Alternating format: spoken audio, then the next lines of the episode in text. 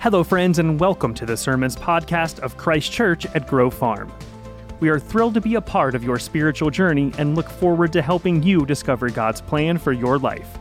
To find more messages like this, be sure to subscribe to our YouTube channel and our podcast feeds. To stay connected with us, follow us on Facebook, Instagram, and Twitter under the handle CCGF01 and check out our website, ccgf.org, for all of this information and more. Now, here is this week's message Grace and peace to you.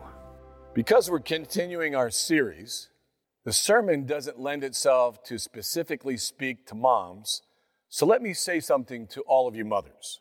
I'd like to share with you answers given by second graders who were asked questions about their mothers. Here's the first question Why did God make moms? One second grader responded, She's the only one who knows where the scotch tape is. Another second grader responded, To help us get out of there when we're getting born. A second question was asked, How did God make moms? One responded, Magic plus superpowers and a lot of string. Another said, God made my mother just the same like He made me. He just used bigger parts. Another question was asked, What ingredients are mothers made of? God makes mothers out of clouds, angel hair, and everything nice in the world, and one dab of mean. Another one said they had to get their start from men's bones. Then they mostly use string, I think. Boy, these kids have a lot of value uh, for string, don't they? Another question Why did God give you your mother and not some other mother? We're related. Another one said, God knew she likes me a lot more than other people's moms like me. Another question was asked, What kind of little girl was your mom? I don't know because I wasn't there, but I guess she would have been pretty bossy. Another question What did mom need to know about dad before she married him? Mom needed to know that my dad made at least $800 a year. He said no to drugs and yes to chores. I like that one. Another question What would it take to make your mom perfect? One responded, On the inside, she's already perfect. Outside, I think some kind of plastic surgery. Last question that was asked If you could change one thing about your mom, what would it be? I'd take, I would make my mom smarter because then she'd know it was my sister who did it and not me. To all you mothers out there, we are so grateful and thankful for each and every one of you, and for every grandmother, every great grandmother, and every woman God created. We are grateful for each and each one of you. Let me take a moment and pray for all of you, and then I'll pray for the sermon. Heavenly Father, I want to thank you and praise, praise you for each woman, young and old. And I would ask, Lord, right now that you would just minister to them physically, mentally, spiritually, emotionally, relationally, financially, in every way. Minister to them in their families, their marriages, their kids, their grandkids. Keep them, protect them, sustain them, provide. Put your arms around them, Lord. Let them sense your presence in a real new way. And Lord, I'll pray, I want to pray for those women whose hearts are breaking because they, they want to be mothers. And I pray that you will comfort them as they wait upon you. And Lord, we just commit them all into your hands, asking for your will to be done on earth as it is in heaven. In Jesus' name. And Lord, we also continue to pray for this sermon. And I ask that you'd forgive me and cleanse me of any sin. Fill me with your spirit, that you'd speak through me to your people, and we as your people wouldn't just be hearers of your word, but we would be doers of it. and you wouldn't just stir us, but that you would change us. For Lord, we ask these things in Jesus' name. Amen and amen. Our study this morning is found in Genesis chapter 41, and the title is, is this When God's Time Has Come. But before I begin, let me recap for us what has happened in the life of Joseph. Leading up to our passage this morning, Joseph grew, grew up in a dysfunctional family. Although he had 11 brothers and one sister, his father Jacob favored him. However, all the special attention from his father turned out to be a curse rather than a blessing. His brothers didn't see anything special about Joseph, and they boiled with jealousy until one day they decided to turn against him. They threw him into a pit and made plans to kill Joseph until they saw a caravan approaching on his way to Egypt. They decided it would be better to make a few bucks off their brother. So rather than kill him, they sold him as a slave. The brothers convinced their father that Joseph had been devoured by a wild animal. They produced Joseph's coat of many colors, torn and covered in animal blood. His father grieved, but was completely convinced that his beloved son was dead. And his brothers, they just forgot Joseph. But God didn't forget Joseph. Once in Egypt, Joseph was sold to a man named Potiphar, who was a high ranking Egyptian official. Joseph did well in Potiphar's house until one day he resisted the sexual advances of Potiphar's wife. And because Joseph rejected Potiphar's wife, she retaliated. She falsely accused Joseph of rape, and he was thrown into a prison and forgotten by everyone. But God didn't forget Joseph. While in prison, Joseph met two new inmates. They happened to be Pharaoh's baker and cupbearer. And one night, both of them had disturbing dreams. When they related their dreams to Joseph, he was able to interpret them. Why? Because God enabled him to interpret their dreams. Joseph interpreted the, those dreams correctly, and the baker was killed, and the cupbearer was restored to his favored position. But before the cupbearer was released from prison, Joseph asked him not to forget him. Joseph asked the cupbearer to remember him when he's restored to his position alongside of Pharaoh. He asked the cupbearer to mention him to Pharaoh so that he could get out of prison. But the cupbearer conveniently forgot Joseph once he was released from prison. But God didn't forget Joseph, and God will never forget you. Never. Now we come to chapter 41.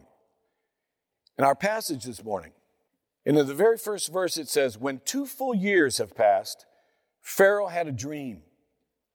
Unable to find satisfactory answers from his wise men, his cupbearer conveniently remembers Joseph, and he tells Pharaoh how Joseph correctly interpreted his dreams. We pick up the story in verse 9.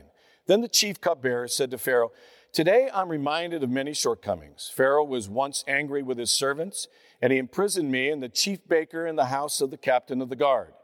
Each of us had a dream the same night, and each dream had a meaning of its own. Now, a young Hebrew was there with us, a servant of the captain of the guard. We told him our dreams. He interpreted them for us, giving each man the interpretation of his dream. And things turned out exactly as he interpreted them to us. I was restored to my position, and the other man was impaled. But before I go on, let me just respond to how the cupbearer conveniently remembered Joseph. The cupbearer didn't remember Joseph until he needed him, but now he could use Joseph and receive the credit. It's amazing how pride claims all credit. Have you ever done something of great, you know, something great, and you were promised to be promoted because you've helped your boss? But instead of the recognition and the credit going to you, your boss takes all the credit and you're left out in the cold. Has that ever happened to you? Listen to this. There is no wind so cold as a person's ingratitude. I've noticed there are those who, when they are prosperous, successful, have a tendency to forget the unfortunate. It's amazing how that happens. But I want you to know, Christ Church, that you have not forgotten the unfortunate. During this COVID 19 season, Christ Church, you have responded magnificently to the needs of people that Urban Impact serves. And Urban Impact serves some of the most vulnerable people in the city of Pittsburgh, especially during this crisis. Children and youth and their families have not been able to get access to food, medicine, and educational uh, resources. But you at Christ Church, you have been giving food, volunteers, and money. And Urban Impact has been able to perform over 30,000 acts of service since COVID 19 hit our community. 30,000 acts of services. Listen, we at Urban Impact are so thankful and grateful for the partnership we have. Thank you that in your prosperity and in your adversity, you have responded to the most vulnerable. And I thank you. And Urban Impact thanks you. And if there was such a thing as holy pride, I have it for you. You know, the scriptures goes on and tells us that Joseph is, is immediately released from prison and brought before Pharaoh. And Joseph interprets Pharaoh's dreams and tells him that seven years of plenty were coming, followed by seven years of famine. After Pharaoh heard Joseph's interpretation, he realizes that Joseph was not only an interpreter of dreams, but he's also the one to carry out his rescue plan for Egypt. Then in verse 39 through 43, the scriptures tell us that Joseph was promoted by Pharaoh to be second in command. Starting in verse 39, it says Then Pharaoh said to Joseph, Since God has made all this known to you, there is no one so discerning and wise as you. You shall be in charge of my palace, and all my people are to submit to your orders. Only with respect to the throne will I be greater than you. So Pharaoh said to Joseph, I hereby put you in charge of the whole land of Egypt. Then Pharaoh took his signature ring from his finger and put it on Joseph's finger. That made Joseph the money man. He could sign off on anything in Egypt financially. He dressed him in robes of fine linen. Boy, Joseph had a lot of problems with robes, but not this time. And put a gold chain around his neck. He had him ride in a chariot as his second in command, and people shouted before him, Make way! Thus he put him in charge of all, the whole land of Egypt. Not only did Pharaoh promote Joseph to be his second in command, but he gave him a beautiful bride, a new place to live, and immediately everything in Joseph's life changed. Joseph went from a pit to Potiphar's house, to a prison, and now to a palace. And the whole time, through the entire story of Joseph, we see the sovereign God preparing Joseph to serve him in Egypt, preparing him for greatness, to fulfill the dream that he had given Joseph back when he was a boy in his father's house. It is definitely an amazing story of how God can take what is meant for evil in someone's life and turn it, turn it to their good. Now, I have a question for you. What would you have done if you were Joseph? What would you have done with all that power? I think a lot of people would have called for the chauffeur to get the chariot and would have said, Hey, drive me over to Mrs. Potiphar's house. I have an old score I need to settle. It's payback time. Then they would have gone back to the palace and said, Pharaoh, excuse me, sir, but I need to take a week off. I would like to take a battalion on a run up to Canaan. I have been waiting to visit my brothers up there for a long, long time.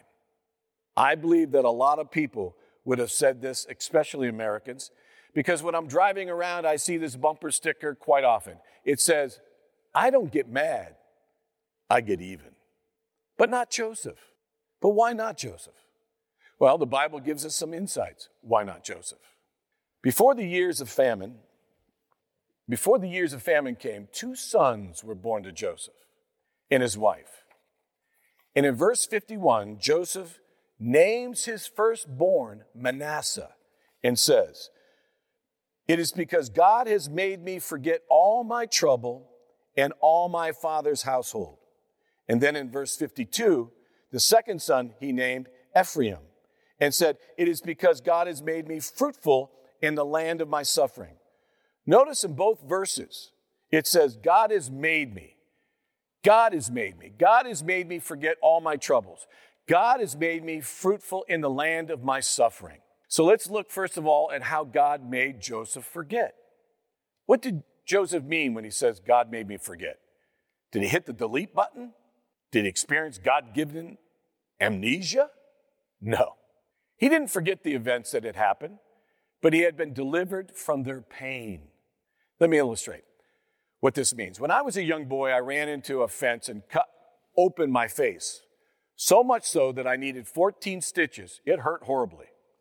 Today, every time I look in the mirror, I can see where I ran into the fence because there's a scar on my face right here. But even though I see the scar and remember the event, it brings me no pain. Listen, Joseph had been wounded deeply by those in his past, but God had healed him. God had removed the sting of yesterday. There was no bitterness. The temptation of a mean spirit was conquered. One of the subtle ways Satan hinders us today is by playing an unpleasant tape recording in our minds over and over again. People lie in bed at night watching old videos on inner screen, on the inner screen of their hearts hurtful words said by others, heard over and over again, horrible, ugly scenes are repeated hour after hour, day after day, year after year. And that keeps the wound fresh each day. The reason Joseph re- was released from his pain was because he kept no, he kept no record of wrong.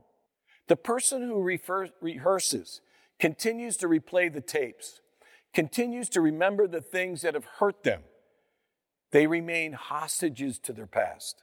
But Joseph lived in victory because he refused to keep any record of wrong. He forgave.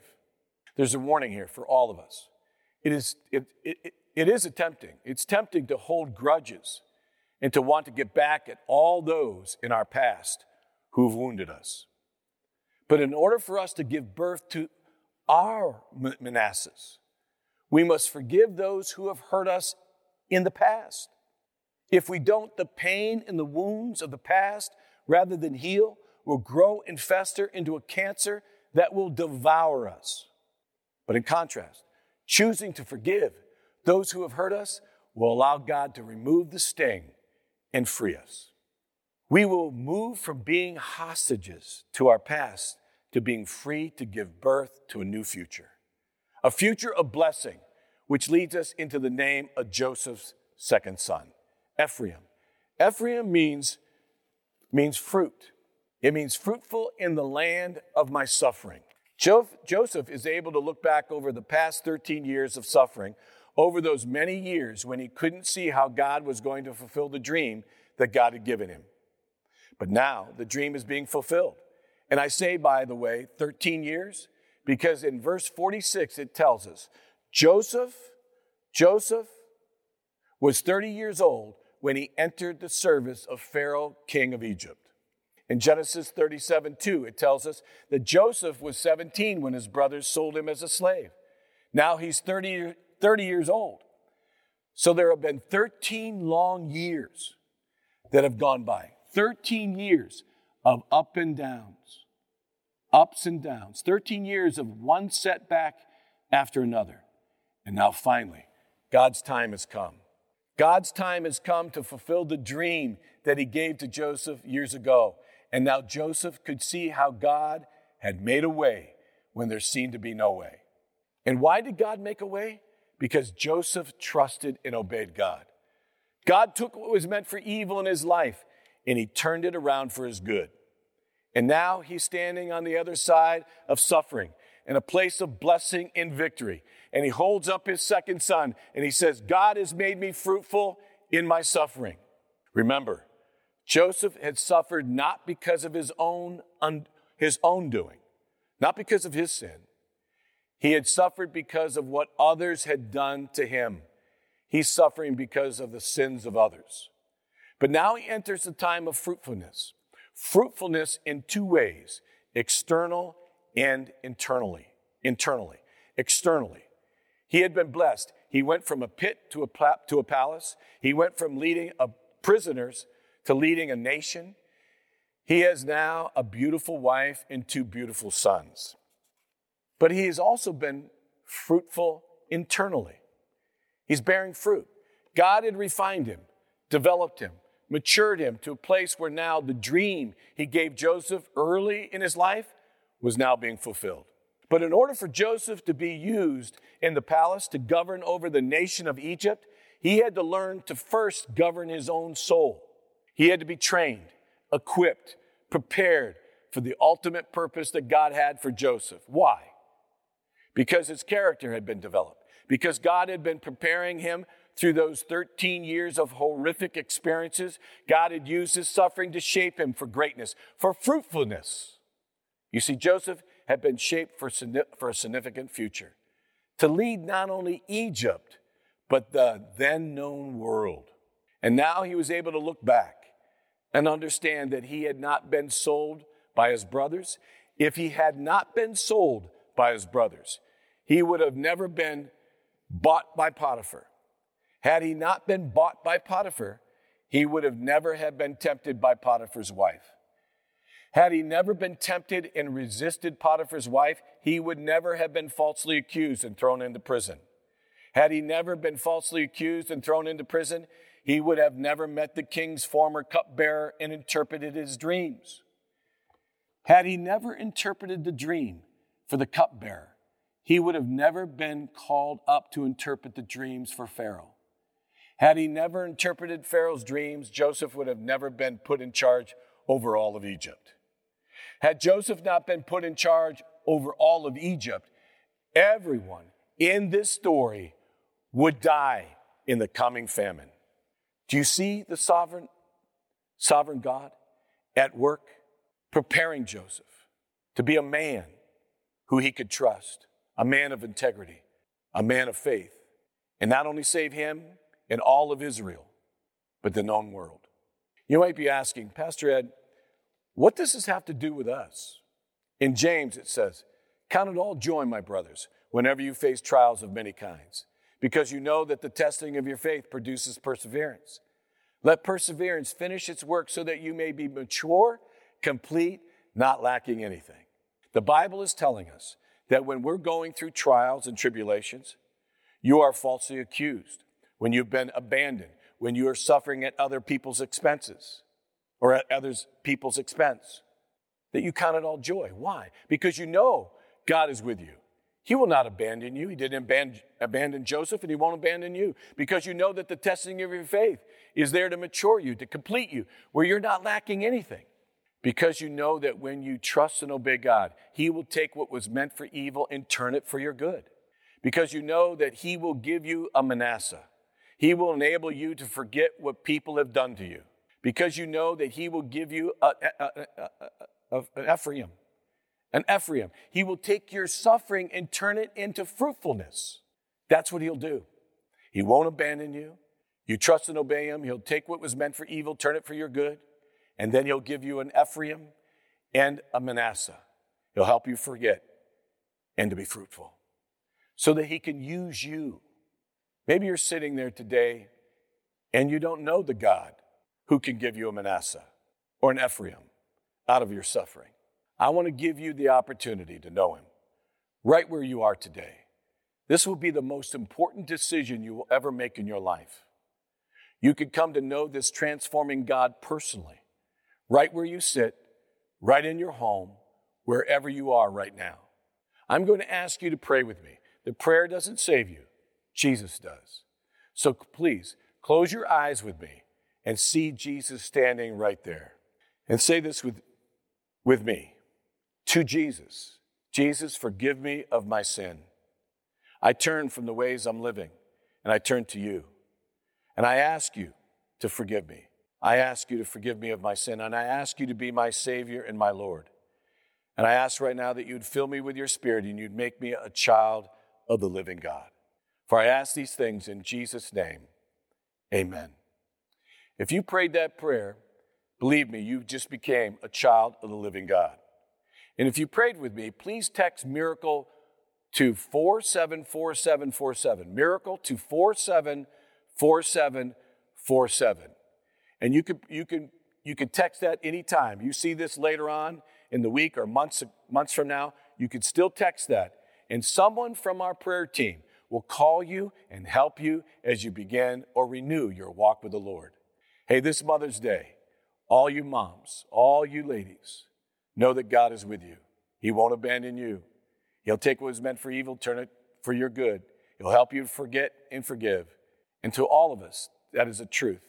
Take that, make that real for you in your life, and may God continue to bless you. Amen and amen. Happy Mother's Day.